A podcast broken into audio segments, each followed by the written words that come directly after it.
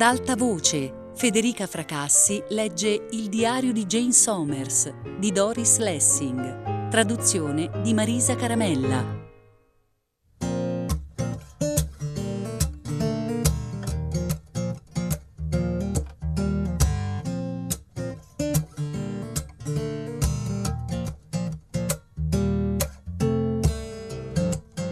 Ho convocato una riunione di tutto il personale, quasi 100 persone presenti, e ho detto che quella era l'ultima riunione in orario di lavoro che avrei tollerato, con l'eccezione di quelle indette dal rappresentante del sindacato, e che da quel momento in poi la loro vita sociale potevano condurla solo fuori dall'ufficio.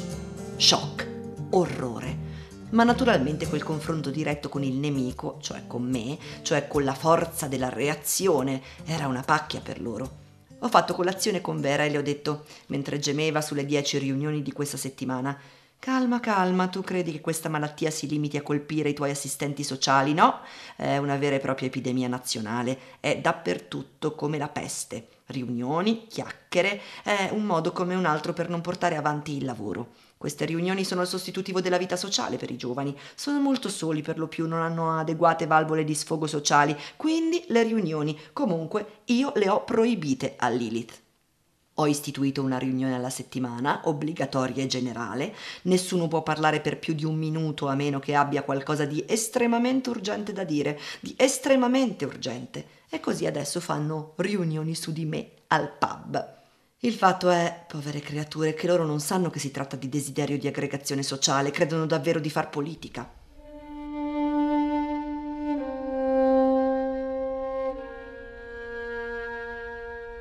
Sono seduta qui a riesaminare coscienziosamente l'anno passato. Rileggo questa parola coscienziosamente. Non ho intenzione di ripudiarla e intanto penso alla pigra, affettuosa espressione di Joyce. La vecchia Jenna. Bene, bene. Seduta qui a riesaminare coscienziosamente l'anno passato, non posso fare a meno di notare quanto ho lavorato e quanto duramente. Eppure, come ho detto alla mia cara nipote Jill quando mi ha telefonato chiedendomi non è che lavori troppo, vero, zia Jane? E intendendo in realtà oh, non lavorare troppo, non diventare noiosa, non occuparti solo di cose difficili e doverose, altrimenti che succederà al mio sogno di vita eccitante? Mai in vita mia ho lavorato tanto duramente quanto tua madre. E questo varrebbe anche se sgobbassi venti ore al giorno. Posso venire da te per lo weekend? Ma certo, così mi darai una mano. È venuta, è passato solo un mese da allora. Le ho detto di scrivere un articolo sull'influenza delle due guerre mondiali sulla moda e intanto la guardavo attentamente.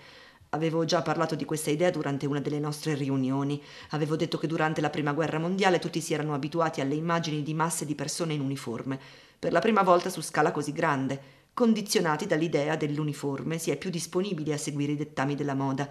Se si seguono i dettami della moda, si è più disponibili a mettersi in uniforme. Durante la seconda guerra mondiale tutti hanno visto milioni di persone in uniforme. La nazione guida indossava pantaloni attillati e sessualmente provocanti che enfatizzavano i glutei.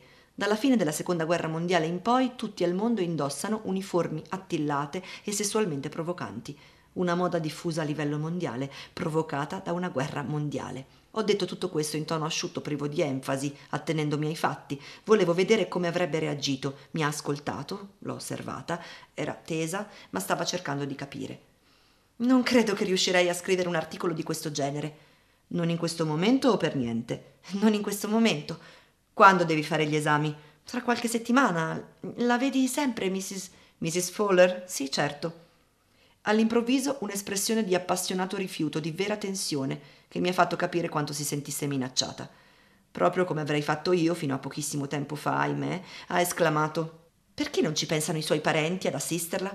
Perché la pubblica assistenza non la mette in un ricovero? Perché deve imporsi a te in questo modo?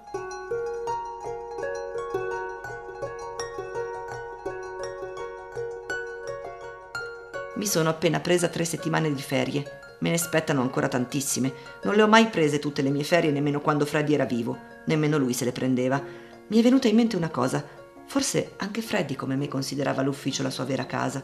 Se sì, era solo per tutto quello che doveva sopportare da me. Facevamo brevi vacanze insieme, brevi viaggi in macchina, di solito in Francia, preoccupandoci di mangiare e dormire bene. Eravamo sempre contenti di tornare a casa. Naturalmente Phyllis è contentissima di sostituirmi, ha un'aria soddisfatta ma cerca di nasconderla. Perché? Tutto le è sempre stato dato con tanta facilità, liberamente. I vestiti, per esempio. Il suo stile, un adattamento del mio, è perfetto ora. Vestiti morbidi, setosi, sottili e levigati, capelli castani, dorati, ogni tanto fronzoli leggeri al collo, ai polsi. Io non potrei mai portare quel genere di cose, ahimè, sono troppo solida. Disinvolte catenelle d'oro vero che brillano nella scollatura di una severa camicetta marrone caffè, di seta appena lucente, un sottile braccialetto che si intravede sotto un polsino a righe altrettanto sottili, Phyllis ora si serve dalla mia sarta, dal mio parrucchiere, dalla mia magliaia, in tutti i negozi che le ho consigliato, eppure si comporta come se avesse dovuto rubarmeli quei consigli, come se me li fossi tenuti slealmente stretti. Così, quando mi vede osservare una nuova Miss, pensando Oh, perfetto, Phyllis, prova il bisogno di nascondere il sorrisetto di superiorità che vorrebbe dire Proprio così te l'ho fatta, sono diventata più brava di te. Incredibile ragazza. Non sono soltanto io a chiedermi se al nuovo splendore esterno di Phyllis non corrisponda qualcosa di interiore. La guardo lavorare nello studio dei fotografi. I fotografi, il loro studio, sono sempre stati l'altro polo, l'altro punto di equilibrio dell'ufficio mio e di Joyce. Due centri di potere. Michael, che non si è mai accorto della ragazza, ora la osserva interessato, e anche lei si è accorta di lui. Molto diverso dall'incontro mio e di Freddy, disinvolto alla pari. In ogni modo, nessuno dei due cede mai di un centimetro. Li osservo in una scena caratteristica. Lui è appoggiato a un tavolo a cavalletti con un'angolatura obliqua, le caviglie incrociate e ostenta in tutta la loro lunghezza le gambe avvolte in pantaloni di morbido velluto a coste, il rigonfio promettente del pube. Ha la testa leggermente girata e le sorride attraverso la curva della guancia. È bello questo Michael, ma non me ne sono accorta se non di recente. E Phyllis si appoggia con una natica a una scrivania, l'altra gamba una lunga curva leggermente piegata, con qualcosa di morbido e grazioso addosso, pelle scamosciata, nera per esempio, o un colore inaspettato e brillante, gli si offre tutta e i capelli le scivolano lungo la faccia mentre discute con lui e con quanta competenza di lavoro. Gli occhi di Michael le scivolano continuamente addosso, la valutano sobriamente, uno sguardo che prende in giro se stesso e lei spalanca gli occhi in un'occhiata che prende atto sardonicamente del rigonfio che le viene offerto. Poi vanno a colazione insieme e più spesso che no continuano a discutere di bozzetti e pubblicità. Mi piace osservare questo gioco, ma non posso lasciare trasparire il mio divertimento perché Phyllis avrebbe l'impressione che le venga rubato qualcosa. Oh Joyce, non ho nessuno con cui dividere questi momenti. Me le sono proprio godute queste tre settimane di vacanza. Non sono andata via perché non potevo sopportare l'idea di lasciare Moody per tanto tempo. Se è una cosa da pazzi, pazienza. Joyce ha telefonato. Beve troppo. Perché non mi telefoni mai, Jenna? Tocca a te telefonare, sei tu che te ne sei andata. Dio mio, sei implacabile. Se vuoi. Mi sembra di vederti lì seduta a scrivere. Che cosa stai scrivendo, la buona signora? Ho quasi finito un altro libro serio di carattere sociologico intitolato Strutture reali e apparenti. Suppongo che tutta questa energia ti venga dal fatto di non avere una vita emotiva. Dove per vita emotiva si intende marito, figlio o addirittura un amante? Appunto, non lo vorresti un amante, Jenna? Ho paura. Beh, se non altro sei sincera. Più di quanto non lo sia tu di questi tempi, Joyce. Io, ma se trasudo sincerità emotiva, frequento un gruppo di incontro adesso, te l'ho detto? Siamo in dieci, ci insultiamo orribilmente a vicenda per rivivere le nostre infanzie merdose. Non sapevo che avessi avuto un'infanzia merdosa. Nemmeno io, ma sembra che sia andata così. La verità, finalmente. Si tratta di questo, no? La verità emotiva? Non credo che tu possa capire, Jenna. L'amore è una cosa che non conosco, sì, questo lo so. E allora? E allora la sai una cosa? Quegli anni che abbiamo passato a lavorare insieme senza mai una parola sgarbata, in perfetta sintonia, quello era amore per quanto mi riguarda. Ma adesso tu credi che l'amore sia tutto questo urlare, strillare e relazionare. Naturale, ora sono americana praticamente. Mi terrò i miei pensieri per me allora. Grazie.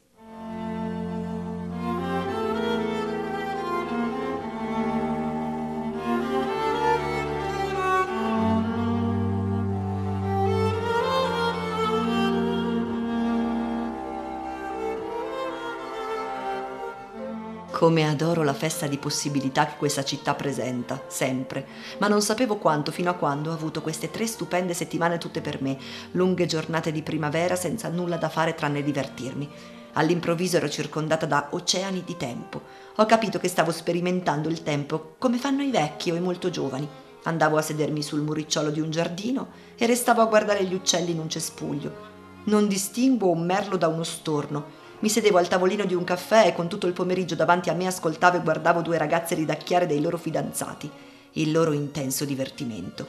Il divertimento è una cosa che mi è sempre mancata, della quale conosco appena il nome, ho sempre avuto tanto da fare, oh, ho sempre lavorato tanto.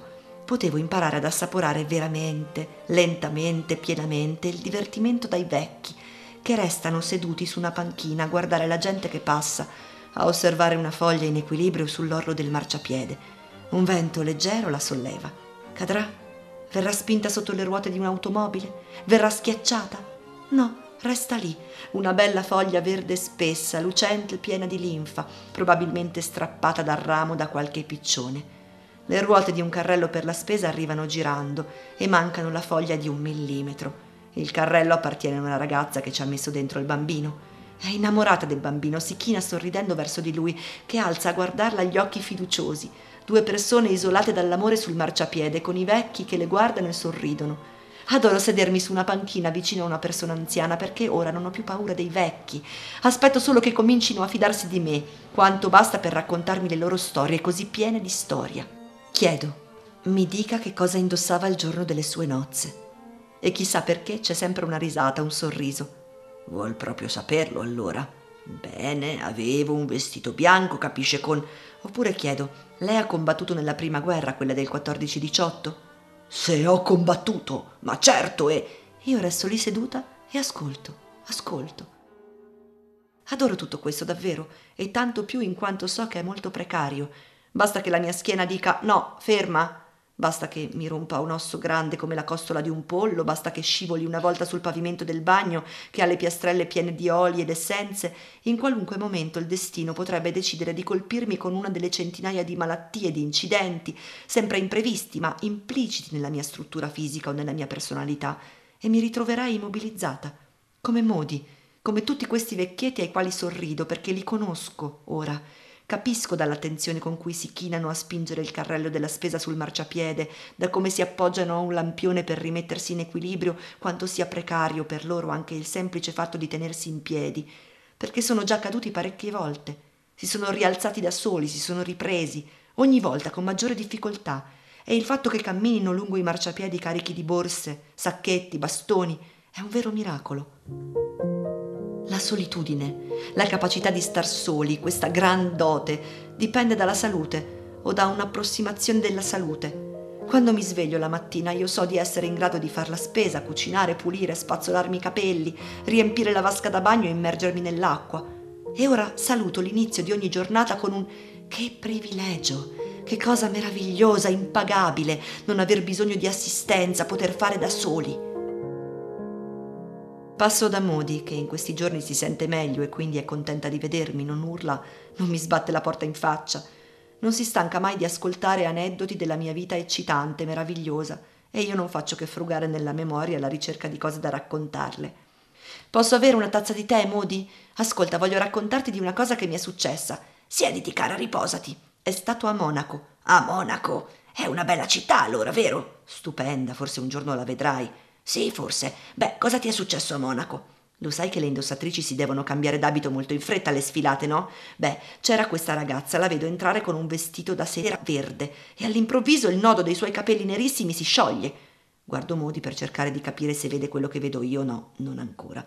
Uno stupendo vestito da sera verde, scintillante, e quei capelli neri, folti, meravigliosi, raccolti in cima alla testa, poi all'improvviso le scivolano sulle spalle. Modi ha capito, ora la vede la scena, alza le mani, ride. E noi giù a ridere, tutti compratori, presentatori, tutti ridevamo come matti. E la ragazza, l'indossatrice, ha sfruttato la situazione. È rimasta la ritta sulla passerella con quel manto di capelli neri sciolti sulla schiena, poi li ha buttati indietro con una mossa della testa, una scena teatrale stupenda. E voi tutti a ridere? Sì, abbiamo riso come matti, vedi? Non succede mai, è impossibile. Ci stanno così attenti tutti, ecco perché non riuscivamo a smettere di ridere. Oh, Jenna, le adoro queste storie del tuo lavoro. Ho avuto anche il tempo di ascoltare Annie Reeves, Eliza Bates. Annie è seduta su una seggiola dura davanti a un caminetto finto elettrico e indossa una vecchia vestaglia a fiori tutta sporca di cibo, di cenere e di sigarette. Non creda che non le sia grata per tutto quello che ha fatto per me. Mrs. Bates dice che è stata lei a pulire qui. Io e Vera Rogers.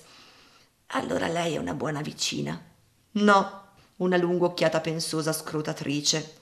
Vera Rogers non è tanto una buona vicina quanto un'assistente sociale vera e propria, no? Proprio così. Beh, è troppo per me tutto questo.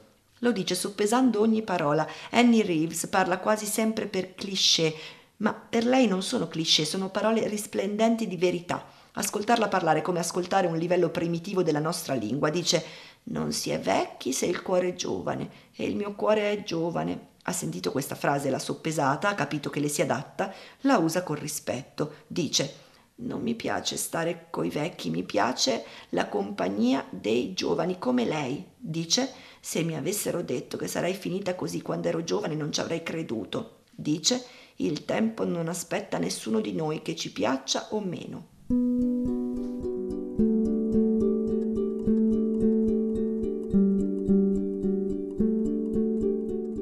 Fatto la cameriera per tutta la vita, da 14 anni fino a 70, quando è stata messa a riposo contro la sua volontà. Annie è andata avanti e indietro dalla cucina ai tavoli di un ristorante con uova, patatine, carne in scatola, fagioli stufati, bistecche e pesce fritto. Ha lavorato nelle tavole calde, nelle mense aziendali dei grandi magazzini e durante le due guerre mondiali ha servito militari e aviatori canadesi, australiani e americani, alcuni dei quali avrebbero voluto sposarla. Ma lei non può vivere che a Londra dice. Era stata per 55 anni una di quelle cameriere sempre sorridenti, materne, che fanno un ristorante, una tavola calda che invitano i clienti a tornare. A riposo passava il tempo a bere nei bar fino all'ora di chiusura, poi girava per le strade, sola, non aveva amici della zona, dato che per anni c'era tornata solo la sera o la domenica, che però passava a lavarsi i capelli e a preparare l'uniforme per la settimana dopo. Quando incontrava l'impeccabile Eliza Bates per strada, conscia del proprio aspetto trascurato, del proprio stato di ubriachezza quasi costante, si girava dall'altra parte, fingeva di guardare una vetrina per non doverla salutare. Le ho chiesto cosa ha fatto di tutti i vestiti vecchi. È una cosa che mi interessa sempre perché sono pochi i vestiti che si consumano davvero al punto da doverli buttare. Li ho portati fino a quando non ne ho potuto più, dice, e non capisce cosa voglio sapere. E poi? Cosa fa lei con i suoi? dice esaminando i miei vestiti, ma non con l'occhio esperto di modi. Sono molto belli. Cosa fa? Li porta fino a quando sono da buttare? No, li regalo alla Oxfam. Che cos'è? Le spiego. Non riesce a capire semplicemente, ma questa non è l'unica cosa che non riesce a capire. Il cervello di Annie si è congelato o fermato o saturato a un certo punto, una decina d'anni fa probabilmente. A volte quando sto lassù con lei, seduta ad ascoltare sempre le stesse storie, cerco di intavolare un discorso nuovo. Le ho detto che lavoro per una rivista di moda. Lei la conosce di nome, anche se non l'ha mai letta. Non è curiosa. No, questo non è esatto. La macchina che è il suo cervello non riesce ad ammettere più nulla al di fuori del modello che già conosce. Così io dico, oggi sono andata da una nuova stilista giovane che disegna vestiti per... ma quasi subito devo passare dal generale allo specifico perché vedo dai suoi occhi che non ha recepito. Ho visto un vestito delizioso, dico, blu con... Annie siede spesso alla finestra al secondo piano a guardare giù nella strada in attesa che succeda qualcosa di interessante. È sempre sola, tranne che per l'andirivieni di aiuti domestici, infermiera, pasti a domicilio, per tutta la vita fino a dieci anni fa è sempre stata in compagnia, mai sola, dice. Ma di questi tempi la gente sta sempre in casa a vedere la televisione, non gira più per le strade in cerca di avventure come facevano lei e sua sorella, due ragazze molto graziose da giovani che conoscevano il West End come le loro tasche e sapevano anche evitarne i pericoli. Si lasciavano accompagnare da un paio di piazzisti calcolatori, si facevano portare da Romano, consumavano una cena superlativa e poi quando diventava chiaro che i due si aspettavano di essere ricompensati in qualche modo dicevano andiamo un attimo alla toilette delle signore se non vi dispiace, ma sapevano sempre dove era l'uscita di sicurezza, conoscevano strade, stradine, vicoli e scorciatoie ed evitavano così di pagare il debito. Oppure si facevano portare al music hall o a teatro e svanivano nella folla o in una stazione di polizia con qualche pretesto o nella metropolitana.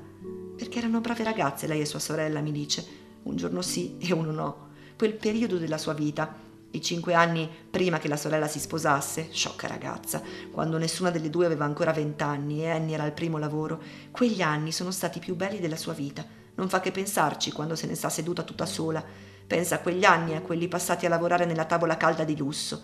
Ecco cosa le piacerebbe vedere ora quando guarda dalla finestra.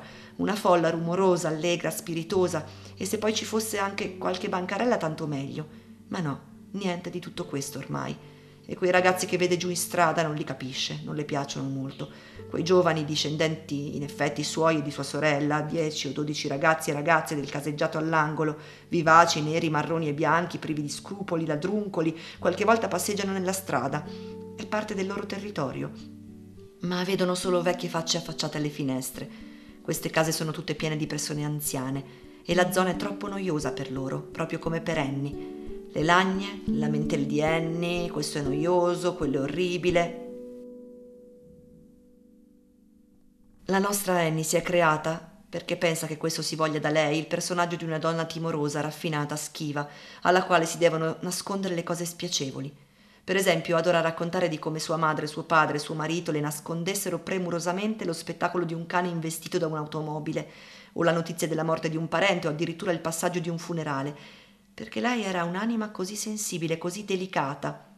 Figlia bambina, moglie bambina. Oh sì, Annie, la Annie che scorazzava di sera per le strade del West End si era costruita al tempo stesso l'immagine di donna imbronciata, timida, smorfiosa, e credo che questa fosse l'unica impressione che di lei ricavavano le orde di corteggiatori. Probabilmente l'aviatore canadese, il soldato australiano, il marinaio americano, i combattenti di due guerre che a sentir lei la portavano fuori, le facevano regali, i piazzisti e i giovanotti allegri non ebbero mai modo di vedere questa creatura esultante, priva di scrupoli, calcolatrice, che ora quando dimentica le smorfie e la raffinatezza dice ammiccando «Oh, io sapevo badare a me stessa, sapevo tenere a bada gli uomini, non ho mai concesso niente che non volessi concedere». Ma quasi subito questa creatura svanisce e Annie, ricordando all'improvviso la necessità di sembrare rispettabile, si trasforma di nuovo nella fanciulla fragile e indifesa. Questa donna di 85 anni arriva ad assumere la posa di una bambina di tre anni che dice silenziosamente Oh, sono una creatura così delicata, così dolce. Ho la sensazione che Annie abbia deciso, dopo lunghe considerazioni, esattamente cosa dire e cosa non dire e che i suoi racconti siano sempre pesantemente tagliati. A volte però si tradisce. La frase di un annuncio pubblicitario o il verso di una canzone popolare e Annie si illumina. La mia piccola infermiera di notte mi chiamava, ha sussurrato l'altro giorno. Poi si è ricordata che c'ero anch'io. Mi ha lanciato un sorriso per metà di paura, per metà di trionfo. Sì, la mia piccola infermiera di notte. Beh, mi piace star qui seduta a ricordare che ho avuto una vita divertente.